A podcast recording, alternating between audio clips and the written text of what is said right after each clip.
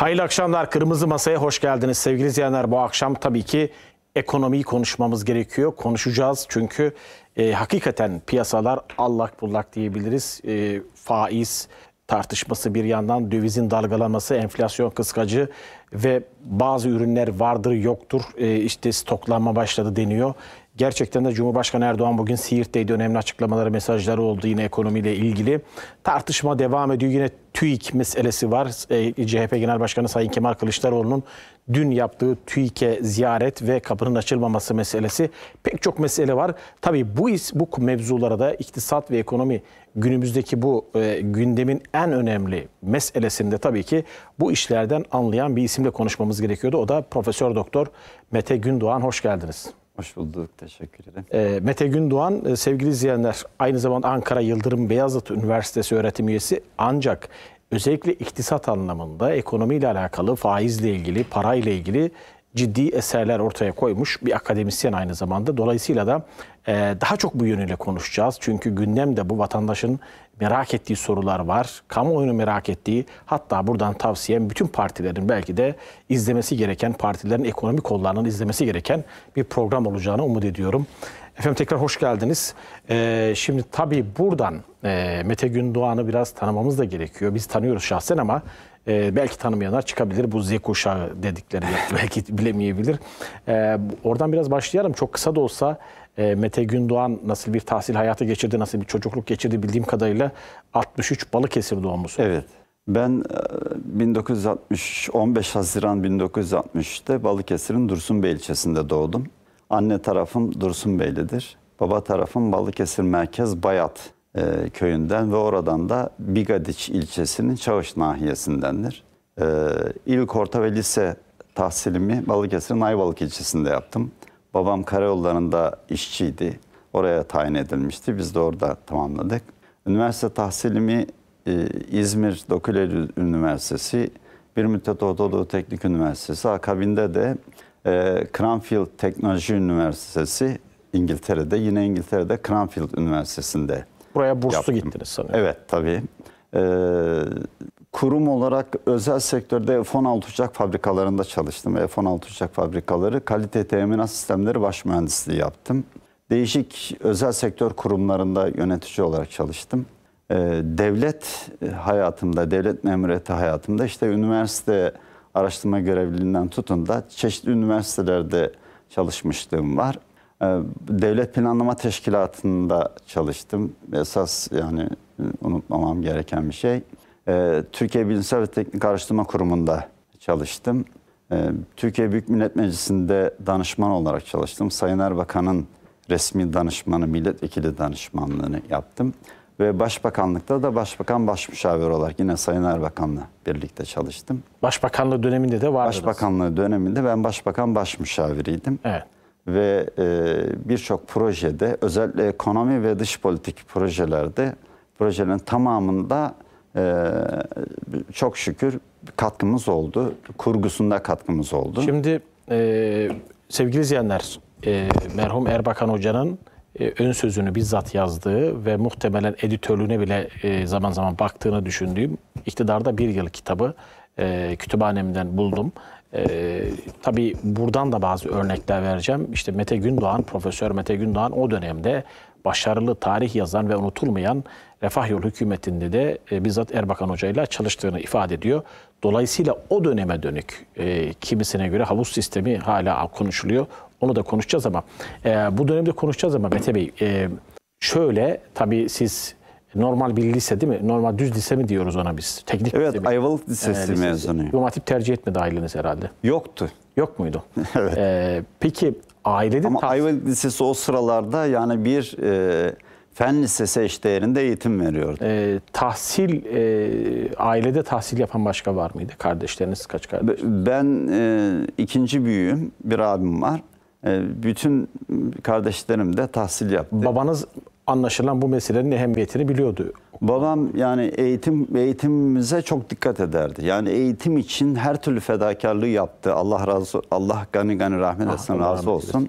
Yani biz okuyacağız e, dediğimiz zaman Yani hiçbir zaman önümüze engel Siz- koymadığı gibi tam tersine teşvik etti. Köy değil kasabada mıydınız ilçe? Ayvalık ilçesinde Ayvalık ilçesinde.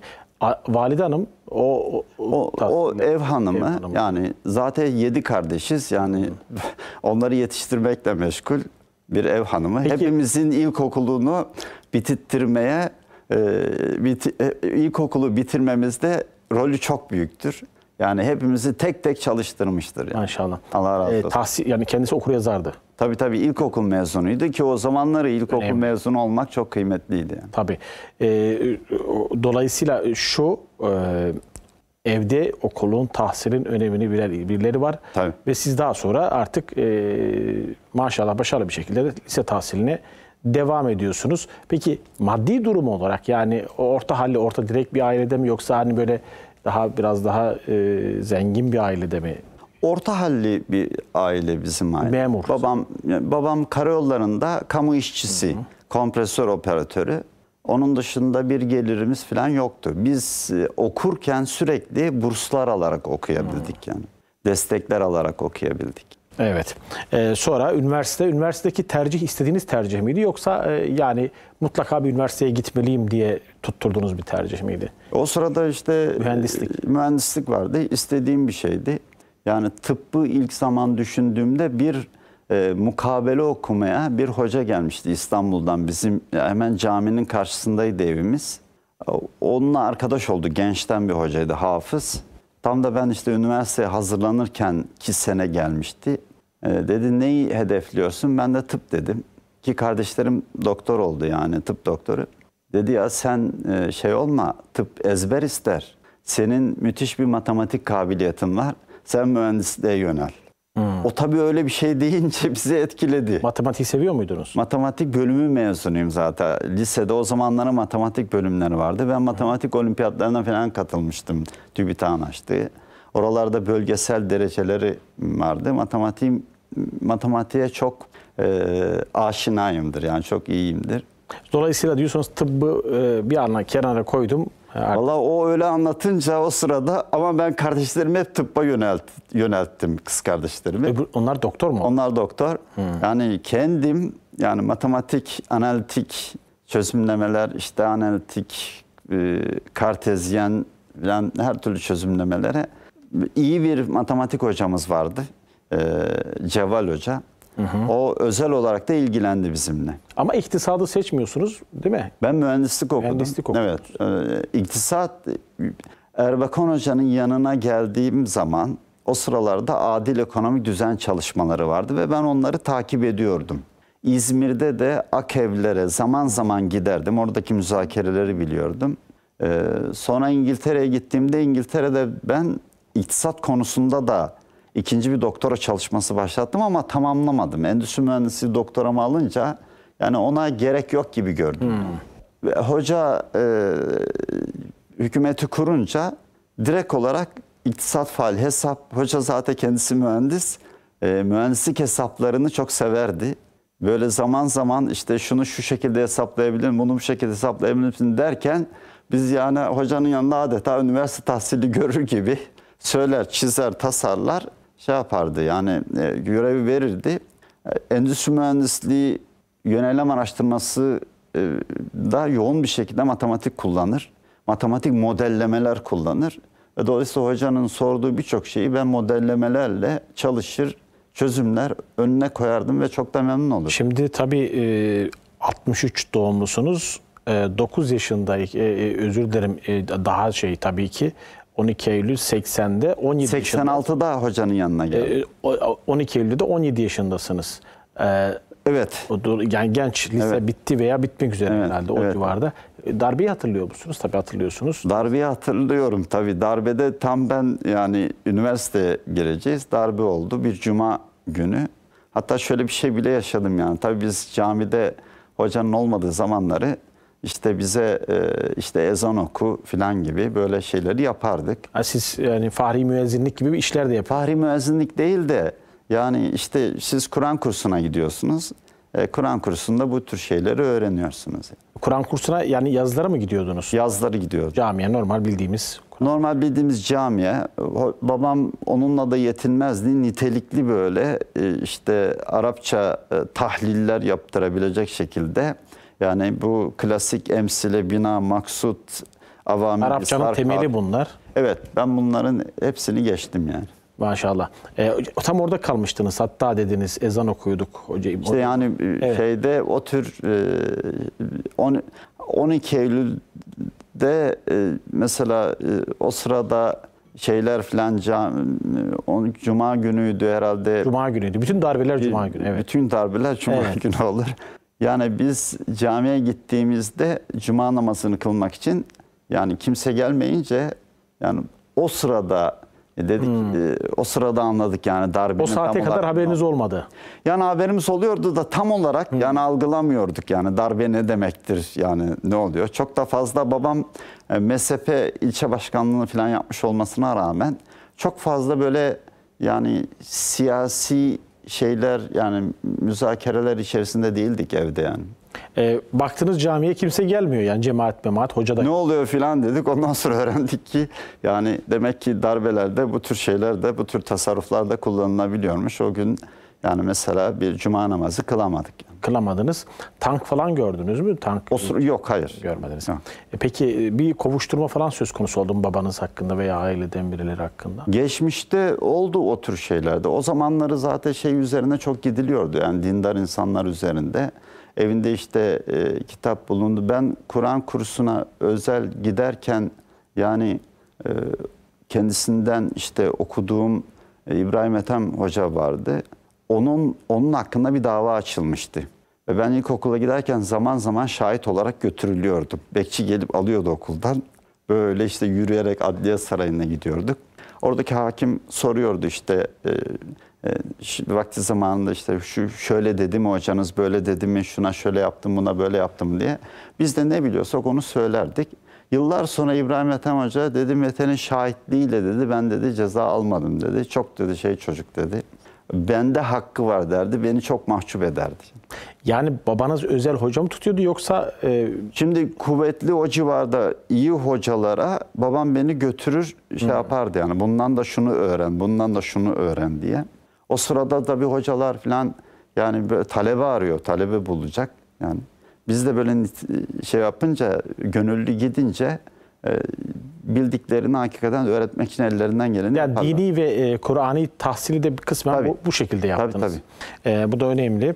E, daha sonra tabii 80 e, Erbakan Hoca ile tanışmanız demiştiniz. Tanışma 86 mı oluyordu? 86'da tanıştık. Nasıl oldu? Nerede tanıştınız? Valla onun enteresan bir hikayesi vardı. Babam ben e, şeyi bitirdikten sonra lisansı, yüksek lisans için Orta Doğu Teknik Üniversitesi'ne gittim. İşte Endüstri Mühendisi bölümünde yüksek lisans çalışmalarıma başlayacağım. Babam dedi ki Ankara'ya gidiyorsun madem hocaya selam söyle dedi. Ben dedi bir mektup yazayım da onun yanına git dedi. E, bir mektup yazdım. Özür dilerim. O zaman hala partide bir görevi var mı babanızın? Partide görevi yoktu ama babamın yakın tanıdığı işte Aslında Bey falan çünkü, yakın evet. tanıdığı bir insandı yani böyle onlarla telefonlarla sık sık görüşür falan böyle şey yapar. Yani teşkilatlarda insanlar tanırdı yani. Ee, mektup yazdı. E ben de Ankara'da geliyorum ama fırsat bulup da hani hocanın çalışma toplantılarına falan gidiyorum ama böyle babamın selamı var bu mektubu gönderdi diye bir e, ilişkimiz olmadı. Yani bir yıl kadar Daha o zamana kadar Erbakan Hoca'yı yakinen hiç görmediniz. görüyordum ama yakinen böyle yani konuşmalarını yani takip ediyorduk yani. Böyle hiç yardım olsun diye o sıralarda re- o zamanlar Refah Partisi Genel Merkezi'nin çalışmaları da yeni yeni yapılıyordu. Genel merkez yeni oluşuyordu. Tabii daha yasaklar 87'de kalkacak. Tabii çünkü. 80'de 86 idi bizim yani şeyimiz. Ee, Ben o sırada aynı zamanda e, Türkiye TÜBİTAK'ta çalışmaya da başladım. Biraz hem master hem TÜBİTAK çalışmaları falan vaktimi aldığı için gidemiyordum. Bir yaz gittiğimde şeye e, Ayvalık'a babam dedi ki sen dedi Erbakan Hoca'ya dedi gitmedin gibi geliyor bana dedi. Böyle dedi hal ve hareketlerinden onu anlıyorum dedi. Dedim ben gidip ha mektubumu vermedin dedi. Vallahi dedim fırsat bulup veremedim dedim filan. Vermezsen dedi bak gönül koyarım dedi. Olmazdı vereceksin. İyi dedim yani gittiğimde veririm. Ama dedim sen şimdi bu mektuba tarih yazmışsındır ben seni bilirim. Bunu, bunu yeniden yaz dedim. Tarihi falan taze koy ki. Ya bir yıl geçmiş yani. Ben dedi sana vakti zamanında verdim mektubumu bitti. Ben onu kapattım dedi. O defteri kapattım. Aradaki dedi zamanı sen kendin izah edersin. Ya yapma baba falan desek bile baktım bu şey e, biraz e, ciddi ve e, şey kararlı. Götürdüm işte hocaya girdim. İşte kendimi takdim ettim. Mektubu uzattım. Aldı böyle okudu ondan sonra böyle bir tebessüm etti. Ya dedi mektup dedi bayağı dolaşmış da gelmiş dedi. Çok kıymetli bir mektup dedi. Böyle tanıştınız. Öyle, öyle tanıştık. Ondan sonra işte bana yani benim programıma, derslerime, şeylerime yani iş yer, şeyine falan hepsini aldı. Ee, bir takvim olarak önüne koydu. Sen dedi şu zamanlar şu zaman şu zamanlar bizim yanımıza gel dedi. Arkadaşlarım varsa zaman içerisinde arkadaşlarım varsa onları da getir falan dedi. Derken biz öyle bir şeye girdik, bir sürece girdik hocayla. Vefat edinceye kadar da hocaya çok yakın çalıştım yani sürekli. Evet. Daha sonra e, ama üniversite bitecek, yurt dışına gideceksiniz. Tabii. E, irtibatı kopardınız mı yurt dışına? Yok yok hayır. Yurt dışında ben yurt dışına gittiğimde mesela İngiltere'de e, milli görüş teşkilatlarında İngiltere bölgeyi kurdum. Bölge e, İngiltere Milli Görüş'ün bölge yönetimini oluşturdum. O zamanları e, Avrupa Milli Görüş Teşkilatları Genel Başkanı Osman Yumakolları rahmetli, rahmetli ağabeydi. Onun bölge başkanı gibi İngiltere'de de e, fırsat buldukça zaten yani o İngiltere'de çok da güçlü bir e, teşkilat yok. Ben yetebildiğim kadarıyla oradaki arkadaşların e, büyük fedakarlıkları ve yardımlarıyla o işleri de koordine ettim yani. Hoca Avrupa'ya geldiğinde e, görüşmelerimiz devam etti. Anladım. Ee, üniversitede bitti. Orada tabii yüksek lisans yaptınız. Tabii. Tekrar Türkiye'ye döndünüz. Türkiye'de de tabii akademik çalışmalara giriştiniz, devam ettiniz. Tabii e, akademik çalışmalar işte o arada ben F-16 uçak fabrikalarına girip çalışmalara başladım. Daha sonra tekrar İngiltere'ye doktoramı tamamlamak için gittim. Tekrar geldim işte oradan üniversiteler, direkt olarak hükümete geldim. 96'nın sonu, 96'da şey bitince hükümeti kurun, kurduğu zaman hoca ben de direkt olarak hükümete e, e, baş müşavir olarak dahil oldum. Evet, dahil oldunuz. Dolayısıyla 28 Şubat'ta yaşananları da pekala hatırlıyorsunuz. Tabii yani baştan sona. Ee, sizce yani bugün dönüp baktığınızda tabii ki o dönemde de mutlaka bir fikriniz oluşmuştur ama e, bugün dönüp baktığınızda 28 Şubat'ın asıl sebebi neydi?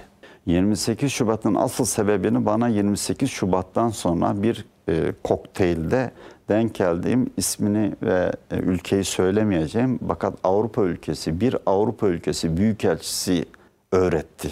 Yani şey olarak öğretti. E, böyle işte ayaküstü konuşuyoruz. Yaptığı bir yorumla öğretti. Nedir? İşte dedi ya nedir bu dedi.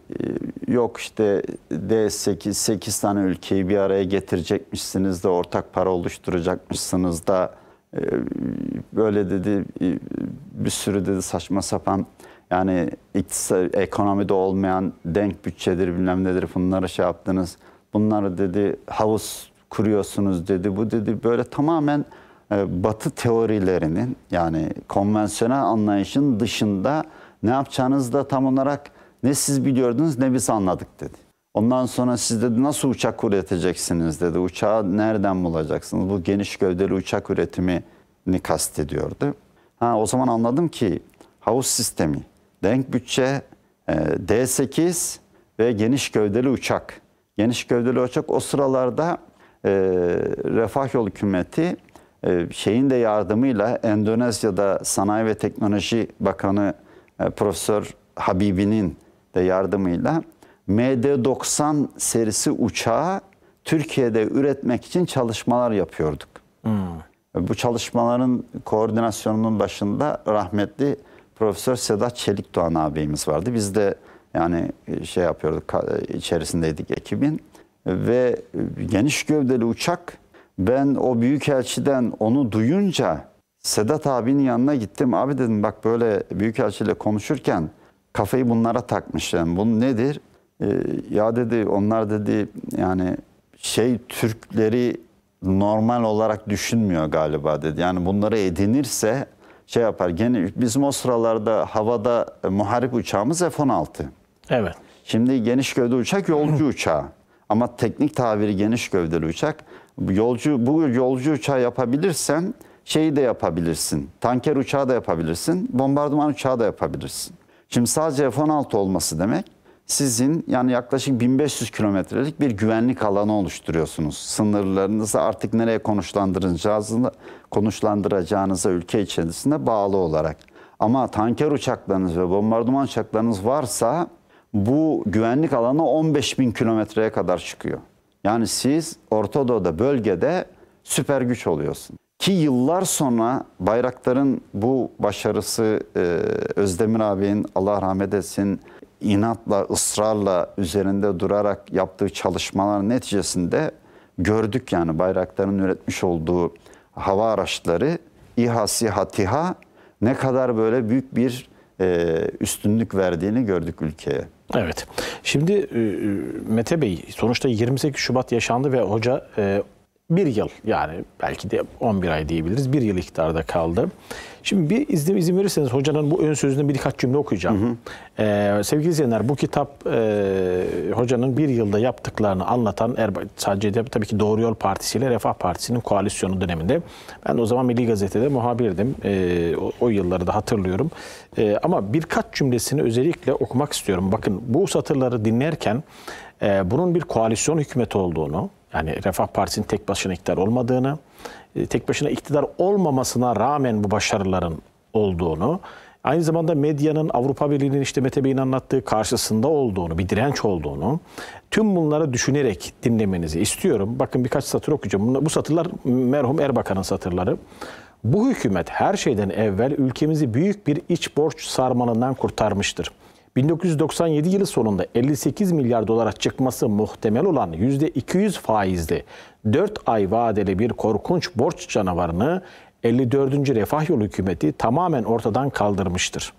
1996 yılı sonunda borcu 45 milyar dolar değil 22 milyar dolara indirmiştir ve 1997 yılı sonunda da 58 milyar dolar değil 15 milyar dolara inecek şekilde her şeyi tanzim etmiştir. Ayrıca 50 yıldan beri ilk defa denk bütçe yapmış ve bu yılın Ocak ve Şubat aylarında bu denk bütçeyi fiilen yürütmüştür. Köylümüze ve e, köy, köylümüze bir evvelki mahsul yılına nazaran %312 fazla ödeme yapılmıştır. Aynı şekilde memurumuzun refah payı 6 aylık bir dönemde 100 alan memura 250 derecek şekilde arttırılmıştır. Çalışan insanlarımıza, işçilerimize de bu yıl içinde sadece 6 aylık dönem içinde %104 reel artış sağlanmıştır diye hoca anlatıyor, ön sözünde anlatıyor. Daha sonra da bunu içeride tablolarla, grafiklerle, bilimsel olarak belgeleriyle, kanıtlarıyla bu e, kitapta bir yıllık icraatı gerçekten bakın e, hoca burada sun iyi gündem diyor. Sun iyi gündem gerilime rağmen diyor biz bunları yaptık diyor. Evet. Sun iyi gündem diyor hocanın aslında anlattığı o gazete manşetlerini biliyoruz. E, Sincan'da Taksim'e evet. Camii, Fadime'ydi, evet. işte Müslüm'dü. Bir gerilim havası oluşturdu, irtica yaygarası. Evet. Siz o günlerde ne düşünüyordunuz? Hoca ne diyordu bu e, gazete manşetlerine, gerilime, her gün bir irtica, her gün bir irtica yaygarası? Nasıl e, değerlendiriliyordu bunlar? Hoca şimdi bir kere şöyle söyleyeyim. Biz e, iktidara geldiği zaman hoca daha gelir gelmez zaten bir e, İslam Konferansı Örgütü'nün bir toplantısı vardı. 1996 e, Ekim ayında olması gerekiyor. Ve orada e, bazı çalışmalar yapalım diye bir konuşma yaptı hoca birlikte. Ondan sonra bir daha toplanalım bir hale gelelim falan deyince siz toplantı tarihi tespit etmekte bile 2-3 gün uğraştık. Ya bir daha bir araya geleceğiz, toplantı tarihi tespit edeceğiz. 54 tane ülke var. Bir tarih söylüyorsun, biri diyor ki o tarihte bizim falanca milli gönlümüz var, gelemeyiz. Başka bir tarih söylüyorsun, işte orada böyle bir angajmanımız var, gelemeyiz. İşte o zaman dedik ki e, e, hoca, yani biz nüfusu 50 e, milyondan büyük olan 8 tane ülke var. Malezya 50 milyondan büyük değil ama Malezya'nın da teknik teknolojik gelişmişliği var. Malezya'da da kattığımızda yaklaşık 1 milyarlık nüfus oluyor. Biz bunlarla bir ekonomi politik platform oluşturalım. Bir anda sizin önünüze şey gelmiş oluyor. Yani büyük bir ekonomik e, alan oluşuyor. Şimdi bunlar konuşulmaya başlayınca o sıralarda bir şey daha gelişti. E, iki şey oldu. Bir, bir tanesi bir gün bana e, bir arkadaş, bizim ekipten bir arkadaş, abi dedi bir dedi kripto mesaj ulaştı bize. Mesajda diyordu ki e, Warren Christopher gönderiyor. İşte e, Erbakan e, şeye giriyor, yeni bir ekonomi politik hamle yapıyor. Yönünü batıdan doğuya döndürüyor. O onların fikri yani. İşte bu bizim milli menfaatlerimize, bizim kendi çıkarlarımıza aykırıdır. İşte buna karşı e, ne tür çalışma yapılması gerekir? Planlarınızı, programlarınızı hazırlayın, gönderin. Ordu içerisindeki e, şeylerimizi de bize yakın olanları da azmettirmemiz lazım. Bu konuda bizim yanımıza almamız lazım diye böyle bir kripto mesaj. O mesaj daha sonra hoca kendisi de yayınladı, gösterdi. Bu mesaj gel bu mesajı bir kenara koyalım. O sıralarda Milli Güvenlik Kurulu Genel Sekreterliği'nin kamu diplomasisi kursları vardı. Bu kurslara gidiyorsunuz, e, takip ediyorsunuz. O sırada yani e, ordu içerisinde kim hangi klik hakimse adeta onun görüşleri baskın olacak şekilde de şey veriliyor, dersler veriliyor. Hoca bir gün beni çağırdı dedi ki böyle böyle kurslar var dedi. Sen dedi bu kursları yakından takip et birebir konuşacağız dedi. Olur dedim o sırada baktım bu kurslara gel katılacak olan insanlar şeyle e, seçiliyor. Yani MGK Genel Sekreterliği kendisi seçiyor. Şunu çağıracağız, bunu çağıracağız. Bizim başbakanlıktan bir arkadaş ismi verilmiş. E, bana da hoca git dedi. Ben böyle kime gelmiştir bu daveti diye araştırdım. Kıbrıs İşleri Müşavirliğine gelmiş. Kıbrıs İşleri Müşavirliği ilgilenen arkadaşa dedim ki ben gideceğim buraya benim ismimi gönderin falan. E tabii siz başbakan baş müşavirsiniz. Kimse itiraz etmedi. Ben o kurs şeylere katıldım. Orada yani 28 Şubat'ta hocanın önüne konulacak olan bütün e, argümanlar zaten konuşulurken anlatılıyordu. Nerede Ya- anlatılıyordu? İşte kurslarda anlatılıyordu. Ve biz ben hocayı informe ediyordum zaten. Ha, Şimdi bazen diyorlar ya hocanın haberi yoktu filan. Haberi vardı her şeyden. Orada söylenilen çok detaylı olarak bir devlet aklı olarak müzakere edile edile anlatılıyordu. Biz şuna hayıflanıyorduk. Katıldığım diğer arkadaşla beraber. Ya bunların yani bizi hiç Tanımadı. tanımadan yani tamamen ezberden bir şey oluşturmuşlar. Kafalarında bir yapı e, oluşturdukları yapıyı patlatmak ya da dağıtmak için tedbir alacaklar. Yani bunu görüyorduk zaten. Şimdi hocaya bunu hoca bunları görün, görüyordu. Şimdi MGK şey yapmak için yani e, emin olmak için şimdi bizi bilmiyorlar mı? Biliyorlar tabii ki. Bir gün e, İlhan Paşa MGK Genel Sekreteriydi o sırada. E, hocayı başbakanlıkta ziyarete geldi. Çıkarken kapının dışında e, o kurslara katılan iki kişiden biri ben, diğer arkadaşımla beraber hani e, MGK Genel Sekreteri gelmiş diye biz de kendisine bir merhaba diyelim diye orada bek duruyorduk. Çıkar çıkmaz döndü. e, Sayın Başbakanım dedi bunlar bizim kursiyerlerimiz dedi. Biliyorsunuz değil mi? Hoca da kafa salladı. Tabi tabi filan dedi. E, ondan sonra onu uğurladık. Yani oradan teyidi de almış oldular. Yani kursiyerlerimiz bunlar. Bunlar bizi dinliyor. Bizim pozisyonumuz da bu. Şimdi Daha bunu- 28 Şubat yapılmadı. daha olmadı. Ha, o Bunlar BGK Kasım yapılmadı. ayında, Aralık ayında olan olayları söylüyorum. Yani detaylı mesela Evet. notlarıma baksam ya da işte şeylere baksak buluruz.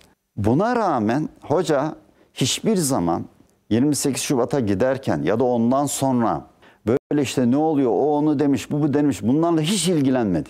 Konsantre bir şekilde yani odaklanmış bir şekilde biz bu ekonomiyi toparlayalım, düzeltelim. Şu faizleri, şu işte da, e, rantiyeciye giden hortumları keselim diye böyle e, çok hızlı çalışıyorduk. Yani ben sabah namazlarına kadar başbakanlık konutta hocayla çalıştığımı biliyorum. Sabah namazlarına bir sürü işte o sıralarda hocanın tabiridir yine 40 tane deli bulacağız. Yani e, işinin delisi her biri bir konuyu alacak, çalışacak. Adeta böyle bir seferberlik. Tabii ki önce şeyde si- sistematik olarak e, ön hazırlıklarını yapacaksınız, sonra uygulamasını yapacaksınız. Bu çalışmaları yürütüyordu. Çok daha sonraları ben şunu anladım ki kendisiyle de bunları çok müzakere etmişizdir. Eğer biz kulağımızı o sözlere işte o ne bileyim saldırılara fazla kaptırıp da verip de yani onlara cevap yetiştirmeye kalksaydık iki şey olacaktı. Birincisi kendi oryantasyonumuz bozulacaktı. Odaklanmamız kırılacaktı. Çünkü odaklanmışsınız ülkeyi kalkındıracaksınız. Kim ne yapıyorsa yapsın yürüyüp devam edeceksiniz. E, ikincisi bizimle beraber hareket eden gerek hükümet üyeleri gerekse teşkilatlarımızda bir moral bozukluğu olacaktı. Hoca bunların hiçbirisini aldırmadı. Peki o dediğiniz... Hatta 28 Şubat'ta biliyorsunuz yaklaşık 9 saatlik bir süreçtir o. Evet. Çıktı dedi ki gayet e, güzel bir toplantı geçti. Gayet güzel anlaşıyoruz. Yani işte şeylerin MGK'nın tavsiyeleri olmuş. Biz bunları bakacağız, değerlendireceğiz. Ona göre hareket edeceğiz.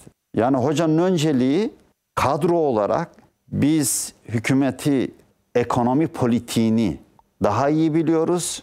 Devleti kalkındırma açısından, yönetme açısından daha iyiyiz. Bunu göstermekti ki 11 ayda bunu gösterdik yani. Şimdi e, şöyle o dediğiniz toplantılarda yani e, Türkiye ekonomik olarak dış politikada kötü gidiyor şeklinde mi yoksa bunlar ülkeyi e, irticaya, şeriata doğru sürüklüyorlar e, lafları bildiriyordu. Yani daha çok hangi önüne çıkıyordu? hangi toplantılar? O dediğiniz kurs, kursiye. Ha, MGK nor- evet. normal kamu diplomasisi kursu o sıradaki o sıradaki devlet aklı e, gerek Türk hükümeti gerek diğer kurumları devletin bölgedeki ve dünyadaki pozisyonlarına uygun olarak yani Türkiye Cumhuriyeti devletini ve devletin iş ve işleyişini anlatıyordu.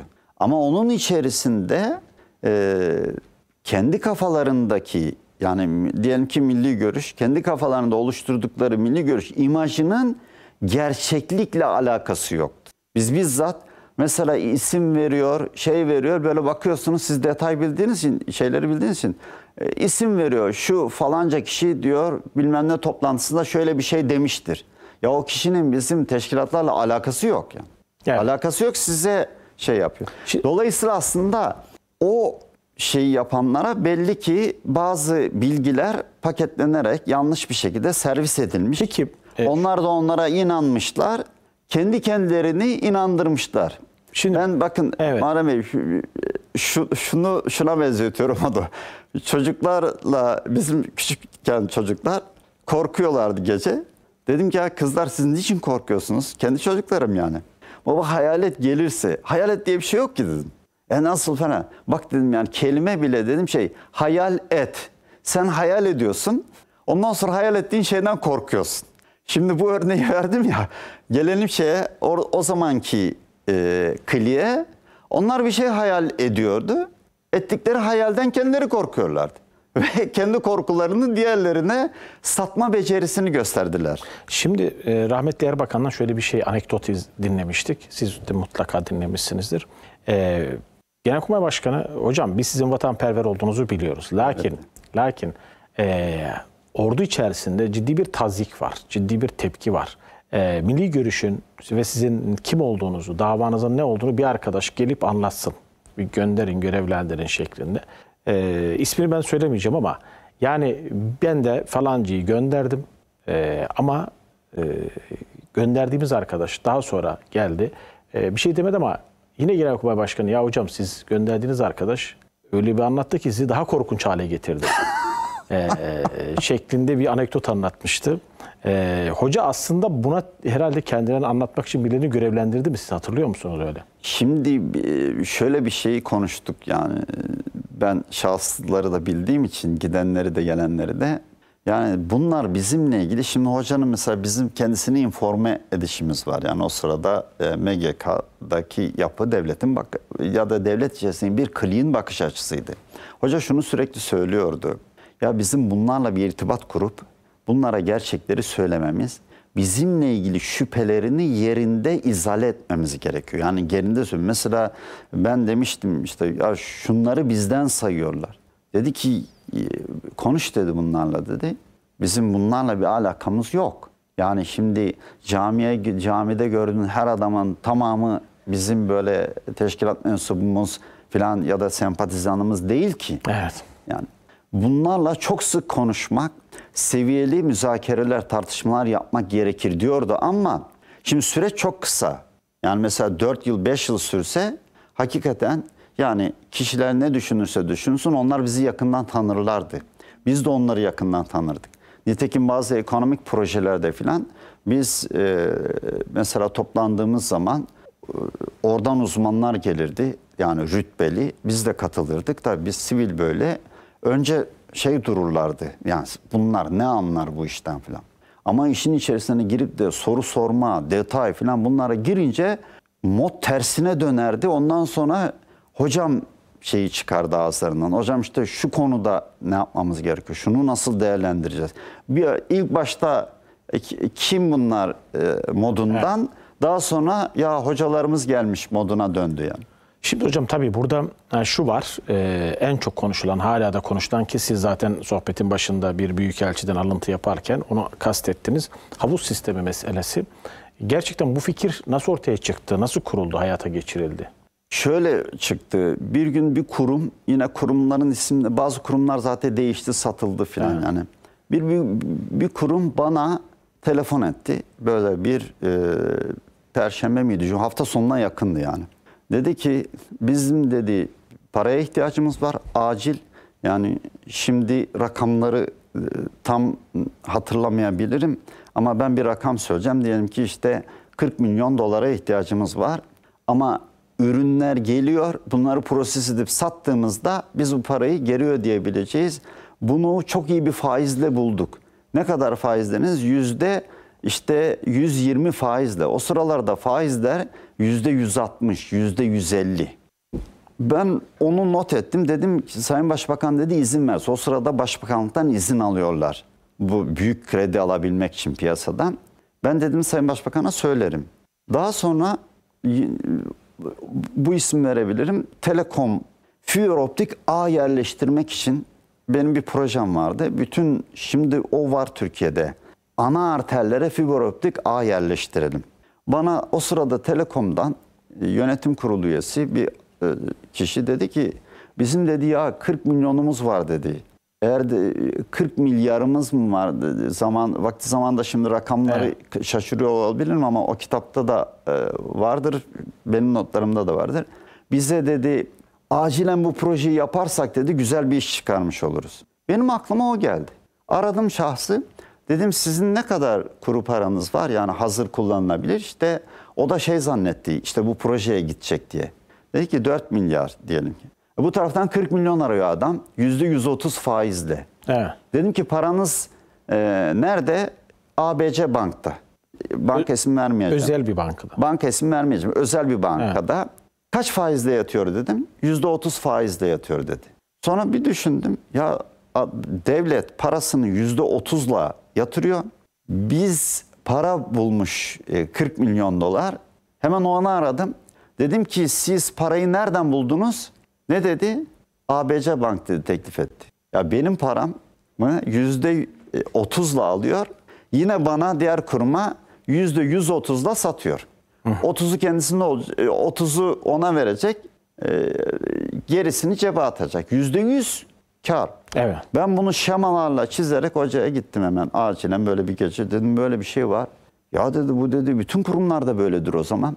Dedim büyük bir ihtimalle işte o zamanları e, düş, düşük faiz baskılanıyordu. Kurumlar paralarını repo yapmasın işte diye e, şeylerde tutuyordu. Bankalarda tutuyorlardı. Buna rağmen tabii birçok rant dönüyordu. Hemen bir çalışma yapmaya başladık. Baktık ki devletin paraları orada burada. Şimdiki gibi böyle online sistemler de yok. Yani siz parayı göndermişsiniz, parayı harcayıp harcamadığını bile bilmiyorsunuz. Yılın sonuna doğru harcama e, vesikaları gelecek. Evet. O zaman dedik ki hemen bir e, bana dedi sen bu başbakanlıkta bütün bu paraları görebilecek bir sistem kurgulayabilir misin? Dedim kurgularım biz. E, yani sistem evet. mühendisliği içerisinde. Nasıl yapacaksın dedi. Bir de düşün, değerlendir şey. Ben de bizim ekipte teknik arkadaşlarla oturduk bir bilgisayar sistemleri üzerinde. Dedik ya bize EFT hatlarını açarsa Merkez Bankası bu hatlar üzerinden biz kamunun nerede ne kadar parası var hepsini biliriz. Bildiğimiz paraları kamunun nasıl kullanacağını da e, talimatlandırırız. Yani kendi kafalarına kullanmasınlar diye. Bunların hepsini bir sanal havuzda toplayabiliriz. Yani parayı Ankara'ya almak değil. Evet. Diyelim ki Erzurum'daki para Erzurum'da duracak. Ben Ankara'da onun bilgisi bende duracak. Parayı harcama ya da parayı tutma yetkisi bende olacak. Kendisi diyecek ki ben şu kadar parayı şuraya vermem lazım. Biz ona izin vereceğiz. İşte Ankara'da da bu paranın sanal olarak tutulacağı yer havuz dendi. Biz ona kamu tek hesabı dedik. Kamunun bütün yatırımla bütün parası tek bir hesapta tutuyor ama o hesabın e, kodlu yani binlerce şeyi var. Hesap numaralarında duruyor. Onların hepsini icmalini yaptığımızda, toplu olarak e, toplulaştırdığımızda o toplulaştırma şeyi e, neticesi kamu tek hesabını oluşturuyor. Bunu zamanın Vakıflar Bankası Genel Müdürü Fehmi Gültekin vardır. E, onun da büyük gayretleri ve çabasıyla Vakıflar Bankası'nda yani birçok çalışma yaptık tabii. Hangi banka yapabilir bunu filan. O kurguyu ben yönettim, şey yaptım. Sonunda Vakıflar Bankası'nın bize yapmış olduğu teklif daha makul göründü. Başbakanlıkta dedik bunu oluşturmayalım. O zaman Vakıflar Bankası bünyesinde oluşturalım. Ve orada o para toplanmaya başladı. O e, havuz sistemi dediğimiz bu şekilde oluştu. Dedi ki kamu bütün parasını burada tutacak. Biz o sırada dışarıda e, faizler yüzde 150 mertebelerindeydi. Paranızı burada tutarken yüzde işte e, 60 ile 50 ile tutacaksınız. Biz size yüzde 50 faiz vereceğiz. Kullanırken siz bize 60 vereceksiniz. Dolayısıyla aradaki yüzde 10 da bizim masraflarımız, oradaki masrafları e, harçlara falan gidecek diye bir hesap yaptık. Daha sonra bunları komple kaldırırız dedik. Öncelikle bir şey yapalım, kanamayı durduralım Evet. e, şeyiydi. Bu şekilde girdik havuz sistemine. Hakikaten de çok başarılı oldu. Çok kısa bir zaman içerisinde hatırlıyorum, yanlış hatırlamıyorsam orada yazar 13,5 milyar dolar iki ay içerisinde toplanıverdi. Çok ciddi bir rakam. Çok ciddi. O zaman için çok çok ciddi bir Sırf rakam. faizden kesilerek. Tabii yani yüzde 150 faizlerden yüzde 50'lere kadar düşürüyorsunuz. Aldığınız verdiğinizi de denk getiriyorsunuz. Peki bu e, rahatsız etti mi kimseyi? Elbette çok Kimi? rahatsız etti. Kimleri rahatsız etmedi ki? Siz kene gibi yapışmış devletin sırtına rantiyeci dediğimiz kesim. Bu kesim paradan para kazanıyor. Yani devletin parasını alıyor yüzde otuzla aynı parayı yüzde 150 ile devlete satıyor. Bu kesimi rahatsız etti. Bir de yurt dışı ayağı var sanıyorum. Bunların yurt dışı ayakları var. Yurt dışındaki bankalara çok düşük faizlerle yatırılmış paralar. Onları geri getirmek için epey baskı düzenledik. Bu paraları geri getireceksiniz diye. Yurt dışında parayı tutuyor. E, e, belki burada ödemelerde lazım olur diye. Ya kardeşim artık hangi devirde yaşıyoruz yani? Lazım olduğu zaman bir gün, iki gün bilemediniz üç günlük bir şey. Para burada duracak. Yurt dışında yüzde kaçtan yattığına baktığımızda zaten çok çok düşük faizlerle yatıyor. E orada da faiz kazanıyor. E, dolar artıyor oradan da kazanıyor. Yani tam böyle e, diz çöktürülmüş bir haldeyken bu parayı derledik. Parayı derleyip toparlarsanız zaten yatırımlara aktarabiliyorsunuz. Evet. İşte o zaman e, havuzda para toplanınca müthiş böyle yatırımlar yapıldı ve e, mesela şeyin sonuna doğru, hükümetin sonuna doğru 120 milyar dolarlık dev projeler demeti açıkladık. Yani dedik ki biz bu gücümüzle bir projeksiyon yaptık. Hükümet durmaya devam ederse yaklaşık 120 milyar dolarlık yatırım yaparız ki bunlar altyapı projeleri bir kuruş dış borç almadan yapılabilecek projeler. Bunların tamamını e, benim arkadaşlarım özellikle kompütür sistemleri üzerinden e, ve o sırada başbakanlıkta var olan işte danışman ekibinin yaptığı çalışmalardı. Şimdi e, Mete Bey bir çayımızı tazeleyelim, bir nefes alalım. E, sevgili, Birinci bölüm bitti mi hemen? sev- sevgili izleyenler şimdi tabii e, peki bu anlattığı sistem nasıl yıkıldı, havuz nasıl yıkıldı, kim yıktı ve bugün de uygulanabilir mi gibi sorular da soracağız. Tabii bugüne geleceğiz. Kısa bir ara tekrar buradayız. Denk bütçe yaptınız.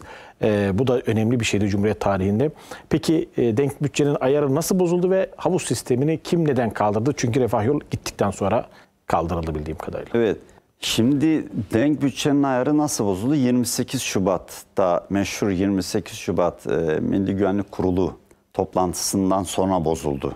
Yani o zamanki şeylere bakıldığında verilere e, bizde de var bir kısmı sizin gösterdiğiniz kitapta da var.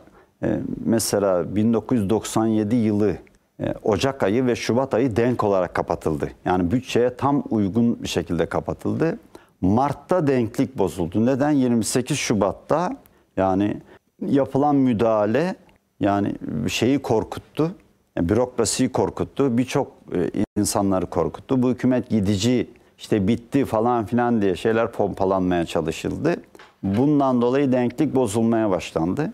İşte biz e, Şubat, e, Mart, Nisan'ı denkliğin iyice bozulduğu zamanlardır ama Nisan sonunda biz tekrar büyük bir gayretle ikna edebildik.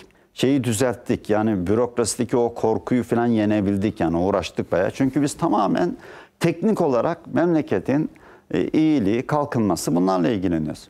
Mayıs'ın başında biz biliyoruz yani tekrar millet kendine geldi düzeldi. Bu sefer e, Mayıs'ın 3. haftasında Refah Partisi'ni kapatma davası açıldı. Yani ondan sonra şeyi tutamadık zaten bürokrasiyi. Bürokrasi çekindi. Çekinince işte o rakamlar bozuldu. Yani o denklik de devam ederken o denklik bozulmuş oldu. Evet. Ee, şimdi e, bu denklik bozuldu. Sonra Refah Yol. Peki sizce çok kısa ama istirham edeyim. Neden istifa etmek zorunda kaldı Erbakan Hoca? Şimdi e, bu hükümet şey hükümetiydi, koalisyon, Koalisyon hükümetiydi. hükümetiydi. İki yıllıktı normalde. Normalde iki yıllıktı. Fakat o hengamede, o davalarda, o karışıklıkta e, Sayın Çiller kendisinin başbakan olunca Gerilimin düşeceğini. gerilimin düşeceğini, işte e, onun askerlerin ya da işte dış güçlerin onu sevdiğini, güvendiğini filan düşünüyordu. Ve onun için ısrar etti. Yani başbakanlığı ben alayım diye. Hoca da e, D8 gelişmekte olan 8 ülke D8'in kurulumu için e, biraz daha bekledi. Yani biz D8 çalışmalarını çok büyük bir süratle sıkıştıra sıkıştıra bir an önce tamamlayalım dedik. Yani 8 tane ülke nedir onlar? Türkiye, İran, Pakistan, Bangladeş, Malezya, Endonezya, e, Nijerya ve Mısır. Bu 8 ülkeyi bir ekonomik platformda bir araya getiriyorsunuz. Bunu getirmek için bunlar işte tarih filan derken 15 Haziran 1997'ye tarih alındı. Hoca da on, e, şeyde e, 18 Haziran 1997'de istifasını verdi Sayın Demirel'e. İstifasını verirken 278 milletvekilinin Sayın Tansu Çiller'e başbakanlık verilirse ona güven oyu vereceğini deklare eden imzalarını da verdi. Verdiler ama Demirel gitti vermedi. Mesut Yılmaz'a verdi. Ee, peki istifa etmeseydi sıcak darbe olabilir miydi? Siz bunlara hissediyor muydunuz? Böyle bir şey olabilir miydi? Şimdi ordu içerisinde bir klik yapıyordu bu işleri. Daha sonra ortaya çıktı zaten bunlar. O klik bütün orduyu ikna edip de darbe yapabilir miydi? Ben şimdi düşünüyorum, geçmişi de değerlendiriyorum, yapamazdı. Çünkü ordunun tamamı o kliğin e, fikrinde değildi. Ama onlar emir komuta onların elinde olduğu için öyle devam ediyordu. Hatta e, ordu böyle Nisan'da yani bu 28 Şubat şeyleri de görmeye başlayınca Mart, Nisan'da geri dönüşler başladı. Millette paraları falan artınca mesela siz e, bütçeyi denk kapatıyorsunuz. Evet. İşçi, köylü, memur, emekli, dul, yetim hepsine para veriyorsunuz ve yatırımlar yapıyorsunuz. Yani 120 milyar dolarlık dev yatırımlar hazırlamışsınız. Hepsi planlı, programlı. Biz o sırada askerlerle de mesela teknik heyet olarak toplantılar falan yapıyorduk. Önce askerlerin tavrı böyle gergin oluyordu. Sonra ekibin ne kadar böyle bu işlere ehil, profesyonel olduklarını görünce onlar yardımcı oluyordu. Evet. Şimdi dolayısıyla e, yani oraya gitmezdi iş. Şeyler görmeye başladı. Yani görülmeye başladı ama e, bir dış baskı vardı. Bu dış baskı Türkiye'nin yönünü yani şeyden alıp yani Amerika'dan alıp doğuya çevirecek diye Warren Christopher'ın bir kripto belgesi elimize geçmişti. Onu bahsettik. Evet. Ee, şimdi şu yani e, peki daha sonra Erbakan Hoca ile bir sohbetinizde daha sonraki yıllarda Yani Refah Yol gittikten sonra keşke istifa etmeseydi. Öyle bir pişmanlığını hiç e, dillendirdi mi? Yok onu e, şey olmazdı yani e, ist- istifa etmeseydi e, Çillerin partisi biliyorsunuz ikiye ayrıldı. Dağılıyordu artık. Dağılıyordu. Evet. Yani Çiller yani ayrılmazsanız e, bizim biz altımızı tutamıyoruz. Yani parti ikiye ayrılacak. Hoca istifa etmeseydi düşürülürdü kötü bir şekilde. şekilde. O daha kötü olurdu. Evet. Yani hoca hoca aslında o bütün şeye baskıya işte darbe tehditlerine her türlü sıkıntıya çok sağlam, çok dik durabildi. Ama gücü o kadar. Evet. Yani parlamentodaki gücü o kadar. Daha sonra Mesut Yılmaz öncülüğünde Anasol Daya Hükümeti Evet. kuruldu. Ecevit ve Mesut Yılmaz ortaklığı. Peki orada ilk icraatlardan biri değil mi havuz sisteminin kaldırılması? Hemen havuz sistemi kaldırmak oldu. İlk icraatları. Havuz sistemini lağvedecekler. Niye? E çünkü yani rantiyeci, yani milletin sır, milletin parasına böyle kene gibi yapışan rantiyeciler, e, devlet, o şöyle bir kural vardı o zaman. Devlet parasını bankaya yatırırsa maksimum yüzde otuz faiz alacak. Ne, ne hangi şeyde oluyor bu? Hangi şartlarda? Piyasa faizlerinin yüzde yüz ellilere ulaştığı bir zamanda. Dolayısıyla sen devlet olarak 100 yatırıyorsun bankaya, 30 alıyorsun. Aynı senin yüzünü alıyor o banka, başkasına satıyor. Hatta sana satıyor. Çünkü sen de bu iç borç yapıyorsun. 130 alıyor, 150 alıyor. 20'yi masraflara yazıyor. 30'unu e, bankaya veriyor. Yüzünü cebe atıyor. Evet. Şimdi e, kaldırdılar. Şimdi sevgili yönetmenim iki kare var. Onları yansıtır mısın vole? E, o da önemli. Şundan önemli. E, bu kitaptan aldım bu kareleri de. E, mesela birisi e, 4 adet boğaz geçişi. Birisi İstanbul'a 3. köprü. Birisi e, Yalo, şey, e, İzmit Körfez geçiş köprüsü bugün yapıldı. Evet. Biri Çanakkale Köprüsü, Evet. yine metro. E, Bunlar şu anda gerçekleşti ama Evet. e, Refah Yolda bundan 20-25 sene önce planda koymuş. Bunları nasıl yapacaktı? Yap işlet devletle mi yapacaktı başka türlü mü? Biz bunları kendi imkanlarımızla yapacak. Yapacaktınız. Bir kuruş borç almadan.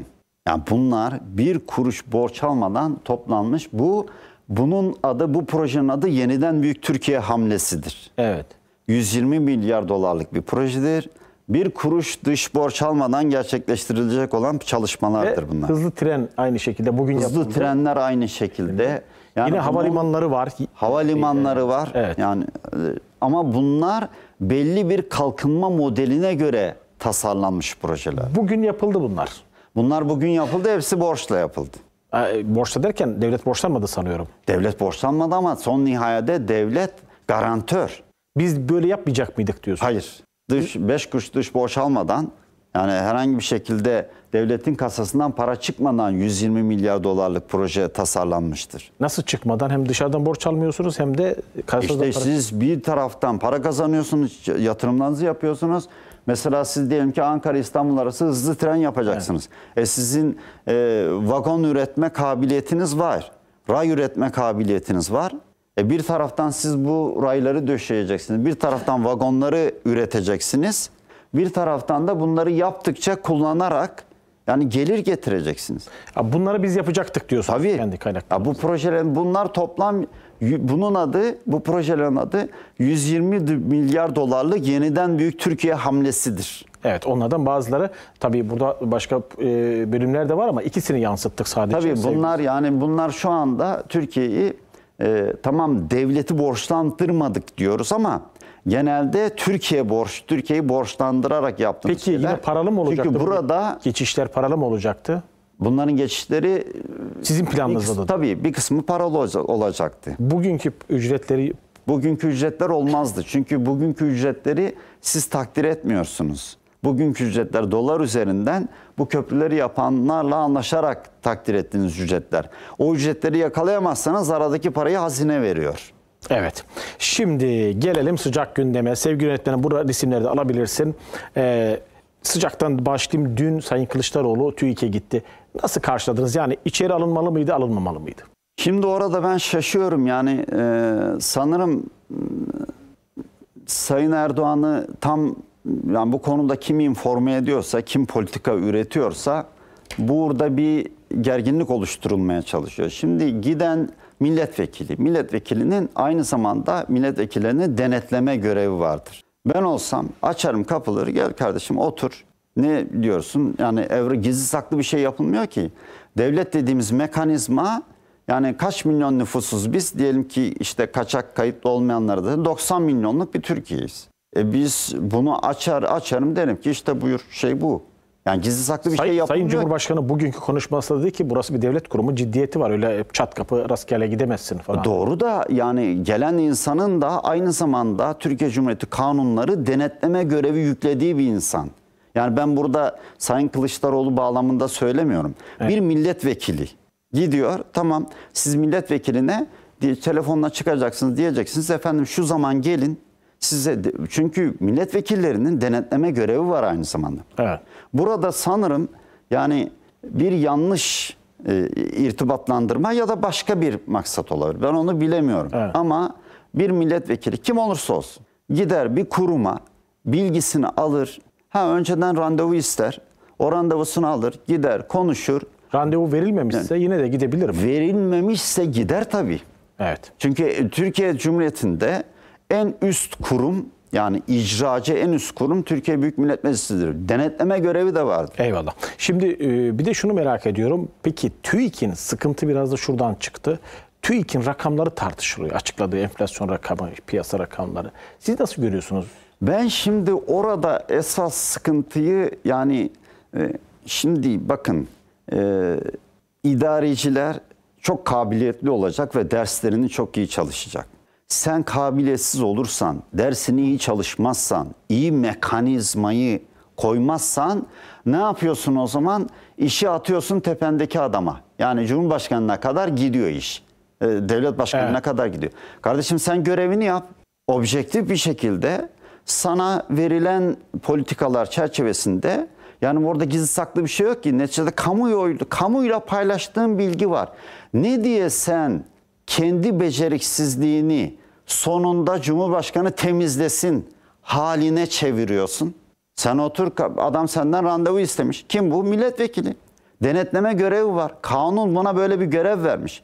Açarsın kapıyı dersin ki sadece milletvekilleri gelecek. Buyurun efendim dersin. Ne istiyorsun kardeşim? Şu şu bilgileri hay hay buyur şöyle yapıyoruz. Ne diye böyle geriyorsun ve işi sonunda siyasetçi çözsün diye bir yere atıyorsun. Bu kurumların başındaki insanların bence yani kanaatimce e, biraz iş bilmezliğinden kaynaklanıyor. Ya kendi kendine bu kararı alabilir mi yoksa bir yerden talimat mı? Kardeşim sen yaptığın işten eminsen, korkmuyorsan, herhangi bir vatandaş gelse dese ki kardeşim sen bu hesapları nasıl yapıyorsun? Sen bundan gizleyecek misin? Neticede kamu kuruluşusun. Evet. Kamu adına yürütüyorsun işi. Peki sizce TÜİK'in açıkladığı rakamlar sizi tatmin ediyor mu? Yani enflasyon rakamı en son mesela. Şimdi ben TÜİK'in açıkladığı rakamları e, enflasyon sepetinde hangi malları koyduklarını, ağırlıkları nasıl takdir ettiklerini bilmiyorum. Evet. Ama mutlaka orada bir formül vardır. O formüle göre açıklamışlardır. Yani bunu ortalığı gerip de siyaseti kavga ettirmenin bir manası yok. Çıkıp diyebilirdi ki biz şu sepete göre Evet. şunu yapıyoruz. Zaten bakın enflasyonda rakamlar %20'ler civarında hangisi? Tüketici fiyat endeksi. Evet. Üreticiler için %60'lara varıyor.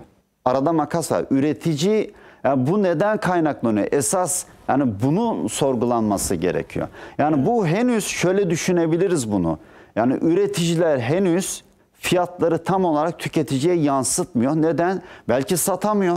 Belki yerine koy- koyamayacağım diye bir müddet bekliyor. Evet. Yani bunlar izah edilebilirdi yani. Bunları izah Tabii. etmeden Şimdi şeye sığınmanın bir manası yok yani.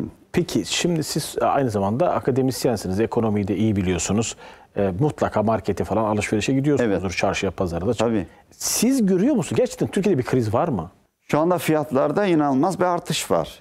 Yani fiyatlarda ben bunu görüyorum tabii. Kendi e, şeyimde, kendi ailemin ekmek sepetini doldururken aldığım fiyatlarda, rakamlarda artışlar Bunu var. ya şu andaki ortamı kriz olarak mı yorumlarsınız? Daralma olarak mı yorumlarsınız? Kötüye gidiş olarak mı? Nasıl yorumluyorsunuz? Şimdi bu bu ortamın isimlendirilmesi o kadar önemli değil yani benim için. Bunun nasıl yönetildiği önemli. Şimdi kamu kuruluşlarının başlarındaki adamların işlerini doğru yapıp üstlerine bakanlara yani çıplak bir şekilde gerçeği söylemeleri gerekiyor. İşte kızar diye bakan bizi fırçalar, başkan bizi işte sıkıştırır diye siz alttan şişirmeler yapıyorsanız, hesaplarınızı doğru düzgün yapmıyorsanız tabii o zaman kapınızı kapatmak zorunda kalıyorsunuz. Ondan sonra ne olur? Siyaset bu işi çözsün. Onlar da kavga edecek o siyaset. Ne yapacak başka?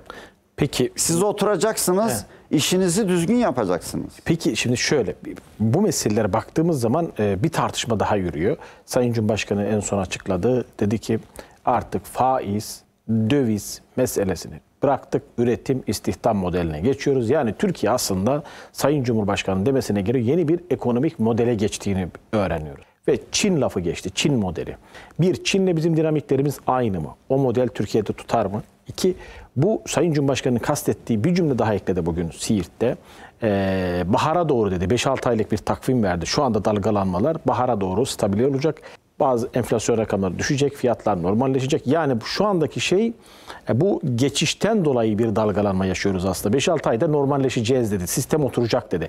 Ne diyorsunuz? Şimdi bakın önce e, şu üç parametre başat gider. Enflasyon, devalüasyon, faiz. Evet. Bunlarda en önde giden faizdir. Anlık olan devalüasyondur. Ardından gelen enflasyondur. Yani son.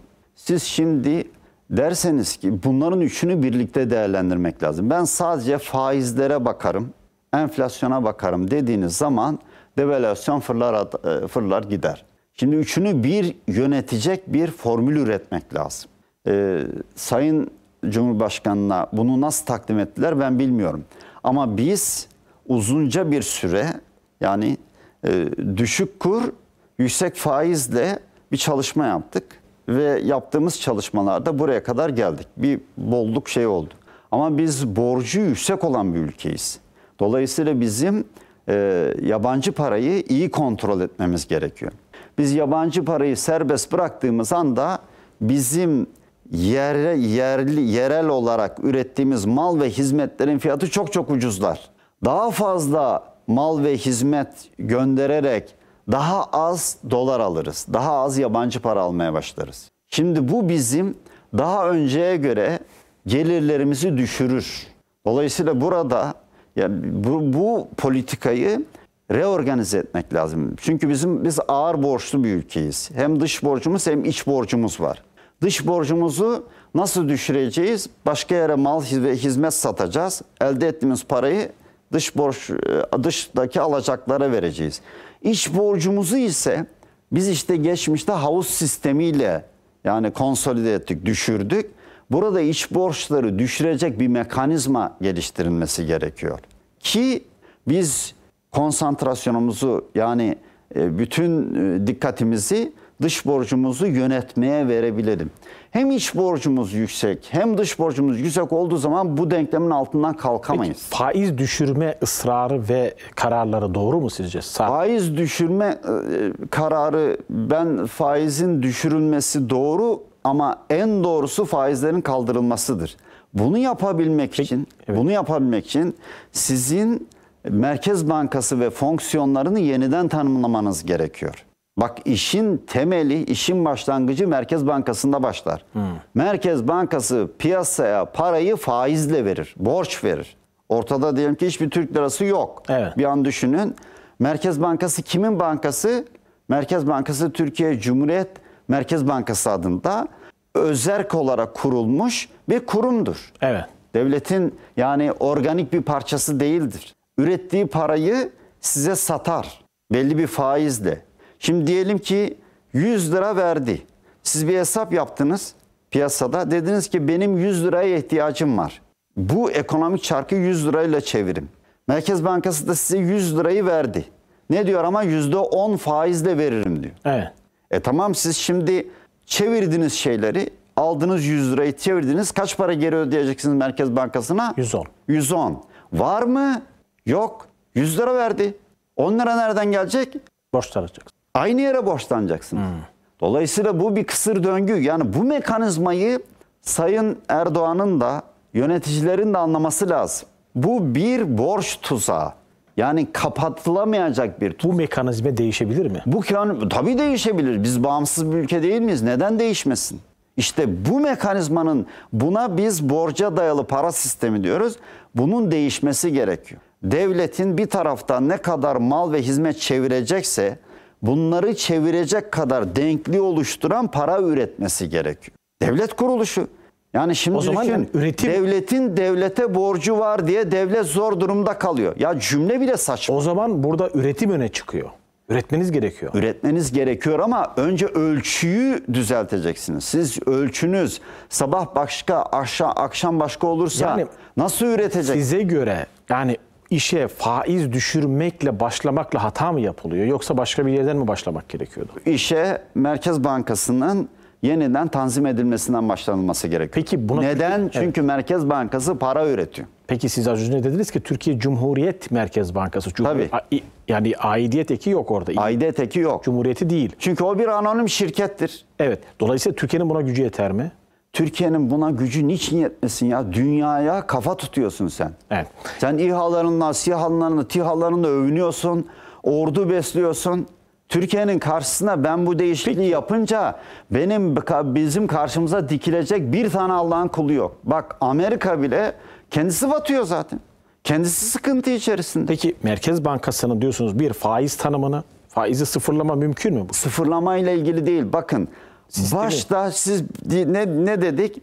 100 lira veriyorsun 110 lira istiyorsun. Evet. 10 lira yok. 10 lira O yok. zaman Merkez Bankası niye olsun ki? E Sadece tekrar para, tekrar veriyor. sadece para üreten yer olacak o zaman. Evet, şu denklik kurulacak. Bir tarafta mal ve hizmet üretimi, bir tarafta paranın üretimini denkleştirecek yeni bir görev vereceksiniz Merkez Bankası'na ve Merkez Bankası anayasal güvence altında olan, mekanizmaları şeffaf olan bir e, yapıya çevireceksiniz. Yapısını değiştireceksiniz. Peki e, ve bazı Avrupa ülkelerinde ve Amerika'da sıfır faiz mesela. Eksiye bile düşer. Eksiye bile düşer. Peki bunlar bu şekilde de mi yoksa başka sebep var da mı onlarda sıfır veya eksi? Yani onlar e, şeyde göre yani e, ekonomik güçlerine göre sıfırlıyor ya da eksiye düşebiliyor. Evet. Ya eksiye düşme dediğimiz şey bir ara Almanya eksiye düştü. Ne demektir eksiye düşmek biliyor musun? Siz geliyorsunuz para yatırıyorsunuz. Adam diyor ki para yatırıyorsun 100 lira Doksan- almaya kalkarsan 99 liranı alırsın. O zaman yatırmaz ki adam. O zaman yatır yatırmayınca ne yapacaksın? Gideceksin yatırım yapacaksın. Üretim, yatırım. Üretime yönlendir. Ee, çok- çok enteresan bir şey o. Yani bu e, hakikaten peki e, yani faiz Cumhurbaşkanı Sayın Cumhurbaşkanı dediği gibi faiz sebep enflasyon sonuç mudur? Elbette. Ben bunu Türkiye'de yani ilk söyleyenlerdenim. Bakın fa- faiz ev- bak çok basit bir Döviz niye çık- çıktı peki bu kadar? Şimdi bakın fırladı? çok basit bir Evet. şey söyleyelim şimdi. Enflasyon, devalüasyon, faiz. Evet. Üçlü. Devalüasyon dediğimiz dö- e, şey de- e, dö- döviz, dolar, e, euro filan. Şimdi bir zaman ekseni çizsek, yani sıfır zamanından ileriye doğru çizsek, en ileride olan hangisidir? Faizdir. Tahakkuk edecek. Geride enflasyon kalır. O tahakkuk ettikten sonra. Ortada anlık, şimdiki zamanda döviz vardır. Dolayısıyla bu bu şöyle gider. Faiz, döviz, enflasyon. Şu anda böyle mi gidiyor? Bö- Böyle gidiyor. Ama döviz fırladı gidiyor. Bakın şimdi bunlardan hangisi fırlarsa öteki ikisi onun yanına gelir. Hiç kimse hiç kimse kendisini aldatmasın. Peki bu gidiş iyi Bunlardan mi şu anda? Hepsi çıkacak onların ya. Gelmezse az önce havuz sistemiyle ilgili söylediğim gibi o dönemlere döner. Siz faizleri baskıyla %30'larda tutarsınız. Bu sefer ne olur? Ee, döviz fırlar e, çok yüksek piyasa faizleri fırlar çok yüksek yerlere gider. Siz diyorsunuz ki mesela bastırıyorsunuz yani faizleri bu politika faizlerini %20'lerde tutmaya çalışıyorsunuz. Hatta daha da aşağı e, indirmeye çalışıyorsunuz. Ama piyasa faizleri onun çok çok üzerinde. Onlar nasıl düşüreceksiniz? Onları siz neden bu faizler bu şekilde artıyor? Piyasada para olmadığı için. Faiz e, faiz nedir bir tanımı? Paranın fiyatıdır. Evet. Piyasada para yok. Yanlışlık buradan başlıyor. Siz para nedir? Para ölçüdür. Mal ve hizmetlerin deviniminin ölçüsü. Siz parayı faizle mal haline getiriyorsunuz. Evet. E, Parayı mal haline getirdiğin zaman ölçüyü Şu bozuyorsun. anda dövizin bu Bak, kadar ölçüyü bozduğunuz zaman ölçüyü mizanı bozarsanız siz iki yakanızı bir araya getiremezsiniz. şimdi dövizin bu kadar gitmesi normal mi? Dövizin bu, bu üçünden e, siz enflasyon geçmişe yöneliktir. Buna bir şey yapamazsınız. Evet. Faiz geleceğe yöneliktir. Bunun bunu kontrol edebilirsiniz, bastırabilirsiniz ama döviz anlıktır. Şimdi bunların ikisini aynı anda kontrol edemezsiniz bu sistemde. Çünkü neden? Piyasaya Merkez Bankası'nın vermiş olduğu parada böyle bir boşluk var. Faiz boşluğu. Yani sana satıyor o parayı. Bu sifon etkisi yapar. Hani sifon etkisi Evet. nedir? Hiçbir şey yapmasanız bile oradan oraya Evet. aktarılır. E, Düzeltmeye nereden başlayacaksınız? Faizleri basıyorum, dövizi basıyorum diye değil. Döneceksiniz bu sifon etkisini kaldırmak için parayı bir ölçü birimi haline getireceksiniz. Parayı mal haline, faiz parayı mal haline getiriyor. Ölçü bozuluyor, ölçü. Evet. Ölçü bozulursa mizan bozulur. Ölçü ve mizanın bozulması demek Türkiye'de her şeyin bozulması demek. Peki Sayın Cumhurbaşkanı'nın verdiği Çin örneği e, Türkiye'ye oturuyor mu? Şimdi Çin örneği şu anda mesela Sayın Cumhurbaşkanımıza kim söylediyse işte 6 ay sonra düzelecek Evet. diyor ya 6 ay sonra düzelmez kardeşim. Bak ben burada bunu söylüyorum. Yazın bir kenara 6 ay sonra bana deyin ki sen bu işleri bilmiyorsun. 6 ay sonra düzelmez. Neden? Bu enflasyon, devalüasyon, faiz başat gider. Bir tarafta sen faizleri bastırıyorsun, bir tarafta devalüasyona bakmıyorsun. Baktırmıyorlar. Ben şimdi e, Sayın Cumhurbaşkanı'nın e, yapmış olduğu bir konuşmayı Evet. şey yaptım. E, internet üzerinden tam detayları bilmiyorum ama internete yansıdığı kadarıyla yeni bir döneme giriyoruz diyor. Evet. İşte biz bu faizleri bastıracağız. 6 ay sonra göreceğiz. Evet. İşte faizler enflasyondan bahsediyor ama devalüasyonu konuşmuyor. Neden onu serbest bıraktı? İnanın bunlardan hangisi önde gidiyorsa diğerleri ona yaklaşır. Aşağıda bunlar e, şey yapmaz. Çünkü sistem temelde Merkez Bankası faizle parayı üretiyor. Üretir üretmez zaten parayı eksiltiyor. Bunun manası budur tersten düşündüğümüz. Eksiltiyor siz yeni para almak için gideceksiniz daha yüksek para vereceksiniz. Yani faiz vereceksiniz. E insanlar şimdi faizle döviz birbirlerine şak diye geçebilen şeyler. Şu anda siz diyelim ki faizleri düşürüyorsunuz. Adam dövizden kazanıyor. Peki Çin'in. Çin örneği Çin'in şu. modeli farklı mıydı bundan? Çin'in modeli, Çin'in modelini iyi düşünmek lazım. Çin modeli 6 ayda Çin modeline geçemezsiniz. Çin dediğiniz şey düşünün siz ya 50 yılda oluşmuş bir şey. Önce ne yaptılar? Önce Mao e, şey öldükten sonra e, bu 1970'li yılların e, 74 müydü 75 şimdi tam olarak hatırlayamayacağım. Yani önce Çin 1900 pardon epey karıştı. 46 diye hatırlıyorum ben 1946. Yani Ben Mao da derken şeyi kastettim. Yani 1950'lere geldiğinde Çin'de bir dönüşüm başladı. Evet. Yani 50'lerden itibaren dönüşüm başladı ama esas dönüşüm 70'lerde başladı. 70'lerde 74'te e, bu şey gelin Çin'de e, bir yeni bir e, dönem başladı ve bunlar önce dışarıya ithalat yapabilecek olan, dışarıya ihraç edebilecek olan kanalları açmaya başladılar Çin'de. Dışarıda ihraç kanallarını açmaya başladılar ve içeride altyapı yatırımlarını tamamladılar. Sayın Cumhurbaşkanı dün Antep'te ihracat, ihracat, ihracat dedi. İhracat yapacaksınız ama siz altyapı yatırımlarınızı tamamlamanız gerekiyor. Altyapı yatırımlarınızı tamamlamazsanız dev ham madde üretiyor Çin. Sizin ham maddeleriniz ne? Altyapıyla neyi kastediyorsun? Altyapı yatırımlarınız dediğimiz yatırımlar mesela Çin e, şöyle düşündü. Dışarıdan ben kredi alarak fabrikalar kursam krediyi geri ödeyeceğim. Ben o zaman fabrikaları kurayım. Bütün altyapı yani yollar, limanlar, iş makineleri bütün bunların hepsini tamamlayayım. Ama neyle tamamlayayım? Ben bunların üretiminde çok fazla para almayayım. Vergileri indireyim. Millet fabrikaları kursunlar. Malı üretsin dışarıya satsın. Kazandığı parayla tekrar yatırım yapayım.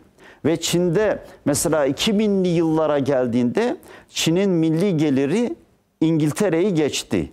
2 trilyon Evet. yani 2000'li yıl 2010'lu yıllarda hatta buradan Bu e, o kadar önemli değil ama ben sadece şunu merak ediyordum. Yani Sayın Cumhurbaşkanı Çin örneğini verdiği için anladığım kadarıyla o da faizi düşürdü, dövizi baskı dövizi terk etti.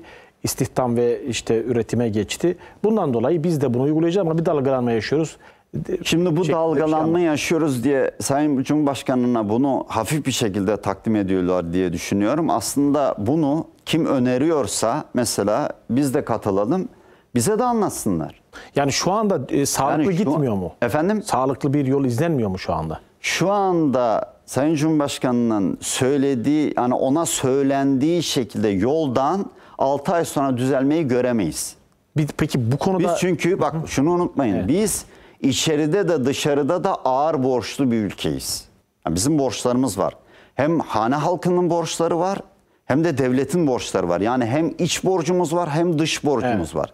E şimdi siz iç borcu, dış borcu ödemeye çalışacaksınız. Aynı zamanda üretim yapacaksınız. Kredileri de nereden bulacaksınız? Yani e, vatan şey üreticiler kredi alacak. O aldığı krediyle ham maddeleri alacak, işleyecek, dışarıdaki pazarlarda rekabet edecek ve aldığı krediyi de ödeyecek. Siz vergileri, harçları düşürmüyorsunuz.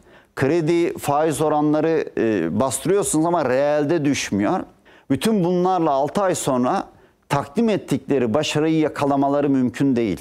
peki Siz bu üçünü, bu üç denklemi Evet. özellikle döviz ve faizi birlikte düşünmeniz gerekiyor. Bunun çaresi Merkez Bankası'nın para üretim mekanizmasını reorganize etmekten geçer. reorganize etmek Yeniden düzenlemek. Evet. Ya şu anda dediğim gibi siz 100 lira üretseniz piyasada hiç Türk lirası olmasa 100 lira üretseniz %10'la verseniz diyelim ki 100 lira ürettiniz piyasada hiç Türk lirası yok. %10'la verdiniz. Bir yıl sonra ne istiyorsunuz geriye? 110 lira. E tamam kaç para verdiniz? 100 lira. 10 lira nerede? 10 lira yok ki. E sen ne diyorsun sistem olarak? Gel 10 liralık daha borç al. E tamam 10 lirada borç aldım gene %10'la alacağım. Evet. Yani bu bu döngünün kırılması lazım. Bu faiz sarmalı Merkez Bankası'nın işleyişinde başlıyor. Bu düzelir de bakın gayet basit. Mal ve hizmet üretimine denk para üretimi bir denklikle bir mizan oturtturulursa Türkiye'nin önünü tutabilecek bir ülke yok. peki şu anda açıklanan modelde bu var mı? Modelde bu yok. Bunun eksik tarafı Merkez Bankası'nın yeniden yapılandırılması Evet. para üretiminin anayasal bir güvence altına alınması gerekiyor. Peki karşılıksız para bassak ne olur? Karşılıksız para bastığınız zaman daha felaket olur. Çünkü zaten hali hazırda bir kere şunu... Yani Haydarbaş bakın, şunu bakın, diyor diyor, parayı para- millete dağıtacaksınız. Bir kere şunu iyi bilelim. Basılan zaten paraların karşılığı diye bir şey yok. Yani şöyle bir eskiden şöyle bir masal vardı. İşte altın var altınımıza karşı basıyor. Hayır. Piyasada parayı belli bir denkliğe göre basmaya çalışıyor. Belli mekanizmalara göre basmaya çalışıyor. Pan- Tam da ben bunu söylüyorum. Bu denkliğin bir kefesinde üretilen, dönen mal ve hizmetler öbür kefesinde bu dönem mal ve hizmetleri denkleştirecek kadar paranın temin edilmesi gerekiyor. Evet. Var olması gerekiyor. Bir, ikincisi paranın tabandan girmesi gerekiyor. Tepeden değil. Yani yatırım yapacak adama 100 milyon diyelim ki dolar vereceğinize tüketim yapacak olan, tüketimi destekleyecek, tüketim yapacak olanlar para verseniz tüketicinin elindeki parayı alacağım diye üretici Peki, daha rahat Bu yatırım tabloyu, yapar. bu tablonun sorumlusunu yani bu duru noktaya nasıl geldik biz sizce? Çok kısa. Şimdi bu duruma bu- Yani pandemiyle mi açıklamak gerekiyor bunu sadece yoksa başka sebepleri var mı? Bunun çok yani Merkez Bankası'nın kuruluşu ve hatta Osmanlı'nın son dönemine Hayır kadar ama gitmek son, gerekiyor. son işte son nedir? Son 1-2 aydır biz bunları Ha, yaşıyoruz. son 1-2 ayda Ya onu diyorum. ani bir karar verildi. Ben yani bakıyorum yani şeyde e, bir anda biz dövizi serbest bırakacağız. Evet. Çok fazla karışmayacağız. E, Faizi baskılayacağız. E, ve dolayısıyla biz üretime yöneleceğiz diyoruz. Şimdi dövizi serbest bıraktığınız zaman döviz yükselecek. Döviz yükseldiği zaman yani eski parayla diyelim ki 100 dolara bir ürün alırsa döviz yükseleceği zaman yabancı 100 dolara iki ürün alacak. Sen de diyorsun ki ben daha çok çalışacağım, daha çok gayret edeceğim, 3 ürün satacağım 100 dolara ama dolarları çekeceğim tek tek. İyi de sen ağır borçlu bir ülkesin. Bu kadar borcu, iç borcu bile çevirmekte zorlanırken dış borç ödemelerinde sıkıntı duyacaksın. Dış borç ödemeleri çok sıkıntılı olduğu için uluslararası taahhüde göre başka şeyler, başka türlü sıkıntılarla karşı karşıya kalabilirsin. Evet. Bazı zenginliklerimizi temlik etmek zorunda kalabiliriz. Yani başkalarına vermek Peki zorunda, faiz, aktarmak zorunda faizle kalabiliriz. birlikte dövizi de baskı altına alma şansımız var mı ikisinin de? Bakın şimdi yani yapılacak iş basit aslında.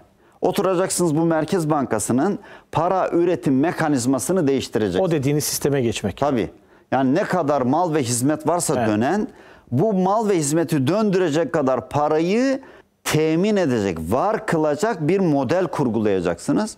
Dinamik bir şekilde bu modeli takip edeceksiniz. Paranın diyelim ki mal ve hizmet arttıkça parayı da artıracaksınız. Azaldıkça parayı da azaltacaksınız. Evet. Şimdi o zaman izleyici sorar yani Sayın Mete Gündoğan'ı Sayın Cumhurbaşkanı çağırsa gel şu maliyenin başına geç dese ne der diye. Şimdi mesele yani ben bu konuda bakın bu anlattığım şekilde bu sistemi dönüştürelim. Ben neticede sistem mühendisiyim. Evet. Bu sistemi dönüştürelim diyen Sayın Cumhurbaşkanı başta olmak üzere kim çağırsa giderim.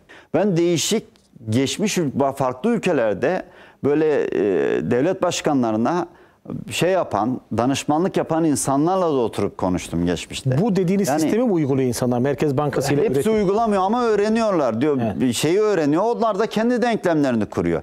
Ben burada yani kim olursa olsun şu sistem değişecek. Ölçü ve mizan yerli yerine konulacak desin. Ben her türlü yardımı yapmaya hazırım. O zaman bu çıkmazdan kurtarır mı diyorsunuz? Çıkarırız Bu mı diyorsunuz? çıkmaz içerisinde zaten sistem ki düşünün sistemde sizin bir tarafınız kanıyor. Bunu görmüyorsunuz. Öbür tarafta iş yüklüyorsunuz adama. Yani sizin diyelim ki bacağınızın arka tarafından sürekli kan akıyor. Ama siz görevler veriyorsunuz. Koşturacaksınız, şöyle yapacaksınız, böyle yapacaksınız. Orasını da bakma diyorsun. Ya bu kanıyor. Yani e, kastettiğim şu. Evet. 100 lira bastınız piyasaya verdiniz. Kaç para geri istiyorsunuz? 110 lira. E 10 lira yok. Kanama o. Evet. 10 lira yok. Nasıl yapacaksınız? E 10 liralık daha kredi al. E o da bir Peki, %10'unu Burada şey isteyecek. Merkez Bankası olmak mı daha etkilidir? Maliye Bakanı olmak mı? Şimdi burada hepsini birlikte kontrol edecek bir koordine çalışma gerekiyor. Yani Hazine ve Maliye yani iktidarın, Bakanı iktidarın irade göstermesi gerekiyor. tabii başkanlık sisteminde başkan bura, bu işleri çok rahat çözer. Peki bu dediğiniz Başkan sistem- şimdi bir tarafta Merkez Bankası'nı kendi başına bırak. Öbür tarafta Hazine Maliye Bakanlığı kimi yaparsan yap çözemez. Şimdi e, Nurettin Nebati Bey, Sayın Bakan'a da hayırlı olsun buradan. E, O da milli görüş e, geçmişi olan birisi. Yani sizin de belki tanıyorsunuz, tanışıyorsunuz. E, bu dediğiniz sistemi bile biliyor mudur muhtemelen haberi var. mı? Ben bilmediğini düşünüyorum. Yani çok şey biliyordur ama benim anlatmak istediğim Evet. buna biz borca dayalı para sistemi diyor. Bunu tam anladığını zannetmiyorum. Evet. Yani burada bir başkanın iradesiyle bu işler çözülür ve biz var ya yani 3-5 yıl içerisinde yani çok kısa 6-7 ay içerisinde herkes bunu hissetmeye başlar. 3-5 yıl içerisinde bölgenin başat ülkesi haline geliriz. Ya bu kadar basit formülle diyorsunuz. Bu kadar basit dediğin formül şimdi diyelim ki senin bacağını kestim. Sürekli kanama var ve sana iş veriyorum.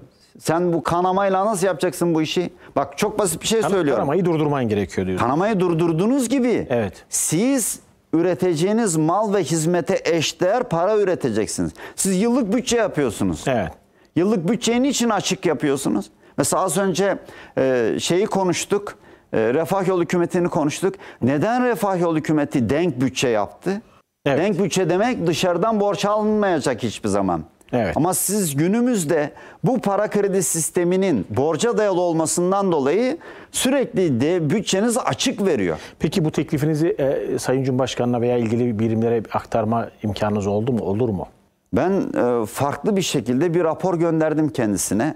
Sayın Cumhurbaşkanı'na mı? Sayın Cumhurbaşkanı'na ben bu konuları akademiyada da konuşurken e, bir hoca arkadaşım hocam dedi böyle hariçten konuşup atmak olmaz. Evet. Sen yapılması gereken neyse yaz biz ulaştıralım. Ben de yazdım. Hani e, hatta adına da ekonomik istiklal programı yazdım. Yani aslında yani ek, iktisadi istiklal programı da ekonomik istiklal programı yazdım, gönderdim. Ana hatlarıyla. Detayları olarak da dedim yani eğer çağrılırsam detay olarak oldu bu? Hatta kendisine de e, 19 1090 e, 2019'un sanırım sonlarına doğruydu. E, Yani kendisine derken Bir yıl yani bir yıllık bir hadise bu. yani e, birebir mi yoksa e, Yok kendisine de bizim üniversiteye gelmişti bir ağaç dikim e, festivali çerçevesinde ayaküstü de söyledim. Dedim ki bir rapor gönderdim size. Yani raporu işte yanındaki arkadaşları da işaret ederek onlar da var dedim. Yani önemli bir e, çalışmadır. Yani di- dikkatinizi arz ederim dedim. Söyledim yani. bir şey dedi mi? Yani bakarız falan. Teşekkür etti e, ve e, görüşürüz dedi. Ondan sonra Bu, bu dediğiniz Merkez Bankası Bir yıl oluyor. var mıydı o rapor? Tabii hepsi yani bu program yani siz ekonomik bağımsızlığınızı nasıl elde edeceksiniz? İç borç alarak, dış borç alarak ekonomik bağımsızlığı elde edemezsiniz. Evet. Şimdi şöyle e, tabii bu önemli. Bakın bu son olarak buna ek olarak söyleyeyim. Siz dış borçlarınızı bir kalemde silemezsiniz ama iç borçlarınızı silme şansınız var. Devletin devlete borcu var mesela. Bunu yapabilir diyorsunuz. Tabii devletin devlete borcu olması ne demek? Şimdi efendim şimdi Mete Gündoğan tabii geçmişte işte Erbakan'la çalıştı. Sahte Evet. Saadet Partisi Genel Başkan Yardımcılığı yaptınız. E, şu anda bir partiniz yok galiba. Şu anda herhangi bir partiye e, organik bağım yok. Sadece Saadet Partisi'nin kurucular kurulu üyesiyim yani. Ha, üyesisiniz.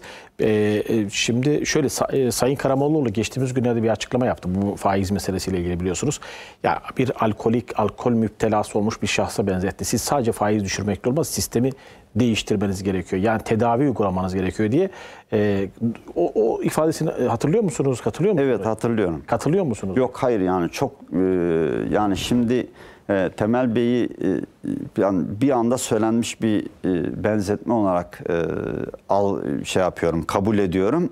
E, şimdi şeyin e, fonksiyonlarıyla alkol fonksiyon alkolün vücuttaki fonksiyonlarıyla faiz birbirleriyle eşleşmez. Bakın Kur'an-ı Kerim'de faizle ilgili Cenab-ı Allah Allah ve Resulü ile harp halinde olduğunuzu bilin diyor. Burada söylemek istediği belki şuydu. Sistemin diğer bütün unsurları faize dayalıyken sadece puan düşürmekle bu olur mu manasında? Şimdi bak önce ıstılahı doğru oturtmak lazım. Yani faiz bambaşka bir şey. Faiz tak diye kesilebilecek bir şey. O kadar. O kadar. Ama tak diğer dengeler yok mu? Borçlanmanın Dengeler altları var. dediğiniz şeyden başlıyor. Bu dengenin bozukluğu nereden başlıyor? Merkez Bankası'nın çalışma Yani sizin prensibinden başlıyor. sisteminiz 80-100 yıldır, 150 senedir faizci düzen üstüne kurulmuş. Düzen üzerine kurulmuş. Tamam efendim. Hepsi. Tamam bunların faiz dediğimiz nereden alınıyor? Faiz dediğimiz şey paradan alınıyor. Az önceki yere geldik. Merkez Bankası. Tabii işin düğüm yani düğümün temeli orası. Evet. Burasını düzeltmeden onun yani ardışık mafsal bağlantılı diğer taraflarını düzelterek çözemezsin. Çözemezsiniz. Para kredi sistemini kısacası yeniden yapılandıracaksınız ve denklik üzerine yapılandıracaksınız. yapacaksınız. Ee, izleyici yine soruyordur, merak ediyordur. Ee, te, e, Mete Bey'i bir partiye genel başkanlık olarak, genel başkan olarak görebilir miyiz? Mesela işte Saadet Partisi Kurucular Kurulu üyesi hala. Mesela Saadet Partisi'nde bir kongre olsa aday olur mu? Yani benim öyle bir e, talebim olmadı ama yani parti yani bu partinin kendi kurulları içerisinde e, yapacağı görüşmeler, değerlendirmeler neticesinde e, vereceği bir karar bana henüz öyle bir karar lanse edilmiş ya da yansıtılmış değil. Ama olsa diyorsunuz, e, partiden bir davet olsa veya taban delege istese niye olmasın gibi bir şey anlıyorum. Hani şöyle diyelim işte bu anlatacaklarımızı yapabilecek bir gücün gücü partiler organize edebiliyor. Bu açıdan sıcak bakarım. Bir, ikincisi yani tamam ya şu sistemi beraber çalışalım diyebilecek güç bir başkanla da çalışmakta hiçbir beis görmem. Ama yani herhangi bir makam, mevki alayım manasında değil. Evet. Yani hakikaten güçlü bir şekilde değiştirilecek ise bunun değiştirilmesi gerekiyor. Bu değişimi koordine edecek, yönetecek bir adam olarak her türlü görevi alırım. Evet. Şimdi kendinizi parti olarak Saadet'e daha yakın görüyorsunuz. Evet tabii. bu anlamda. Ee, peki bugün Saadet Partisi'nin bulunduğu ittifakı nasıl yorumluyorsunuz? Ya da bu yani resmen değil ama ha, en azından bir Millet İttifakı'na daha yakın sanki duruyor Saadet Partisi. Şimdi ben Saadet Partili arkadaşlarla görüştüğümde orada mesela e, tam olarak kendilerini yönetici olanlar tam olarak biz bir şey açıklamadık henüz diyorlar. Evet. Ama parti içerisinde de yani biz şeye daha yakınız. e, diyelim ki AK Parti'nin tabanına Cumhur İttifakı. yani tabanına daha yakınız. Bizim onlarla arkadaşlığımız daha yakın diyen yani büyük bir kitle var, çoğunluk var. Evet. Ama çok da fazla bu konuları nedense dillendirmek istemiyorlar. Yani Millet İttifakı yani size sizin hissiyatınız Saadet tabanı Millet İttifakı'ndan yani CHP'nin olduğu ittifaktan pek de hoşnut değil mi? Ben öyle görüyorum yani hoşnut olmadıklarını görüyorum. Ama e, şeyde de yani, e, Cumhur İttifakı dediğimiz e, ittifakın politikalarını da tasvip, tasvip etmiyor. Belki tabii ben şimdi içerideki e, yetkili kurulların tartışmalarını bilmiyorum. Evet. Yani e, bu noktaya nasıl geldiler bilmiyorum. Ama şunu söyleyebilirim. Yani burada e, Cumhur İttifakı dediğimiz ittifakın e, taban olarak e, Saadet Partisi'ne daha yakın olduğunu görüyorum. Taban olarak. Yani onlarla makul bir ilişki kurup belki düzeltmek, doğrultmak e, ve işleri daha kolay yaptırtmak için onlarla bir şekilde konuşmanın daha faydalı sonuçlar Yani vereceğine Mete inanıyorum. Gündoğan genel başkan olsa muhtemelen Cumhur İttifakı'nda yer alabilir Saadet Partisi. Şimdi ittifakında yer almaktan ziyade Evet. yani düzeltilmesi gereken şeylerin düzelmesi için, düzeltilmesi için ben elimden geleni yaparım. Yani. Evet. Ee, efendim normalde suallerim aslında var da süremizin bittiğini söylüyor sevgili yönetmenim. Öyle mi? Evet. Ee, özellikle vurgulamak istediğiniz bir mesaj varsa kapatalım. Şimdi özellikle vurgulamak istediğim bir masaj yok ama ilk bölüme iki bölüm, ikinci bölümden e, mülhem bir şey söylemek Buyurun. istiyorum. Şimdi Erbakan Hoca ile biz çalışmalara başlayınca mesela denk bütçe diye konuştuğumuzda bütün mesela e, konvansiyonel e, iktisat çalışanlar denk bütçe diye bir şey olmaz dediler. Yani insanlar büyüyor. Sen denk bütçe nedir? Bir takım elbise alıyorsun. E, diyelim ki 39 beden. E, bu büyüyecek 42 beden olacak. Bu buna yetmeyecek. Olmaz. İktisat mantığına aykırıdır diyorlardı. Biz biz de dedik ki ya kardeşim bu yani biz bunu yürüyen yani dinamik bir program yapacağız. Neden olmasın? Ya buna hiçbir sorun olmaz. Şimdi bir statik programlama vardır, bir de dinamik programlama vardır. Bunu yönelim araştırmacılar iyi bilir. Yani endüstri mühendisleri falan yani matematikçiler. Ve denk bütçeyi yaptık, denk olarak. O 1996 bütçesini bizden önceki hükümet yapmıştı o zaman. 97 bütçesini Erbakan hükümeti yaptığı için Ocak, Şubat denk olarak kapandı bütçe. Evet. Mart'ta bozuldu. Neden? Şubat'taki şey bozuldu. Evet. Yani Şubat e, O MGK'sı ve gerilim, MGK'sı evet. gerilimi bozdu. Şimdi siz e, denk bütçeyi yapabiliyorsunuz. Demek ki oturacaksınız. Bu şeyleri düzenleyeceksiniz. Yani Bugün de yapılabilir mi? bugün de yapılabilir.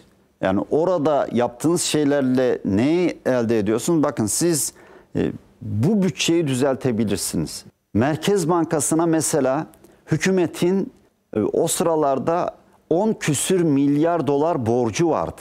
Erbakan Hoca bunu sildirdik biz bunu. Şimdi bak ne diyorum farkında mıyız? 10 milyar dolar Merkez Bankası. Merkez Bankası kim? Ne diyoruz Merkez? Benim ya. Benim bana 10 milyar dolar borcum olduğu için faiz ödüyorum birilerine. Bunu sildirdik. Bunu sildirdik. Daha sonra gelen Sayın Yılmaz hükümetinde ilk yaptıkları iş Merkez Bankası'na olan borcu ödediler. E, Merkez Bankası'na borcu ödemek ne demek? Gideceksin piyasada o zamanki faizlerle diyelim ki yüzde 40, yüzde 50'lerle borçlanacaksın demek. Evet. Bun, bütün bunlar yapılabilir. Önce yapılması gereken bir tarafta bakın mal ve hizmet üretimi vardır ekonomide.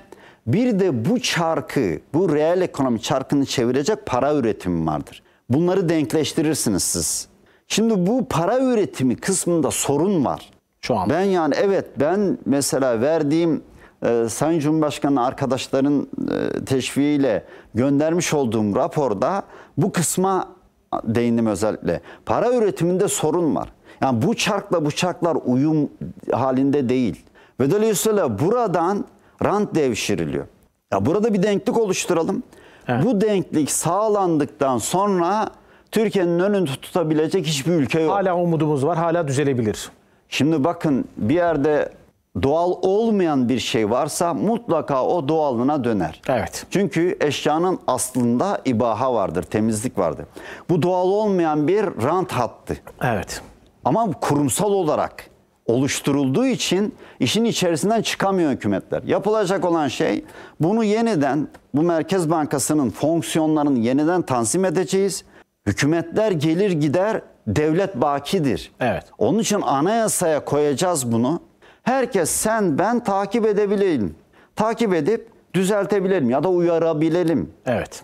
Bunlar yapılabilir. Bunlar yapıldığı takdirde hiçbir sorun yok. Yani şey çözülebilir. Yani her türlü sorun çözülebilir. Efendim çok çok teşekkür ediyorum. Ben teşekkür Açık ederim. yüreklilikle cevap verdiniz. Eksik olmayın. Sevgili izleyenler Profesör Doktor Mete Gündoğan kendisinin ekonomiye dair onlarca kitabı var aynı zamanda. Bence iyi de oldu. Ekonomiyi konuştuk. Ben tabii ki tecahülü arifane de yaptım. Ekonomide bildiğim bir alan değil aslında. Ee, hakikaten bilmediğim meselelerde sordum. Ama halkın da anlayacağı şekilde Mete Bey'in anlattığını düşünüyorum. Umarım ilgili birimler, ilgili kurumlar da gereken e, şeyi en azından e, mesajı almıştır diyelim. Hala umut var diyor Mete Bey. Umutsuzluğa yer yok diyor. Basit bir çarkı bozmak, rant çarkını bozmaya dayalı aslında her şey. Dolayısıyla bir irade gerekiyor. İnşallah o da olacak. E, umutsuz olma Türkiye'm diyelim.